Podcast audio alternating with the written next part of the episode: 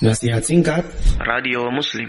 Umar bin Abdul Aziz mengatakan, rahimahullahu ta'ala, apabila engkau melihat satu kaum yang mereka berbisik-bisik tentang agama di antara mereka tanpa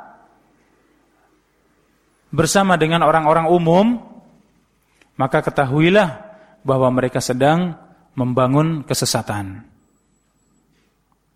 Ya, jadi ini salah satu tanda al-haq, ya, kebenaran, bahwa satu firqah, satu kelompok, tatkala itu ada ilmu khusus, ada ilmu umum, ini tanda itu kesesatan.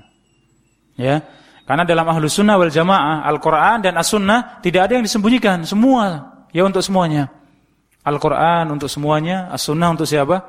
Untuk semuanya. Ya, pemahaman salafus soleh juga demikian.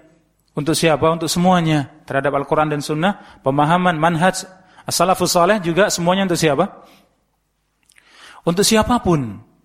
Jadi majlis ketika itu ya mau didatangi oleh siapapun, silahkan. Mau yang datang ya, orang yang baru ngaji, orang yang belum bisa baca Al-Quran, mau yang datang dari ya pemerintahan misalnya, yang datang dari ya aparat misalnya.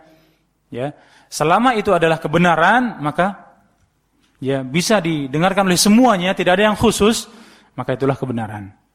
Ya. Namun kalau seandainya itu ada ya ilmu yang khusus, ini masih awal-awal, ini pertengahan, ini yang sudah ya sudah senior, ini yang sudah pemimpinnya, jadi ada batas-batasan ya. Maka fa'lam annahu ala ta'sisi dhalalah, ketahuilah bahwa orang tersebut sedang membangun apa? Kesesatan. Karena Islam tidak ada pembatasan.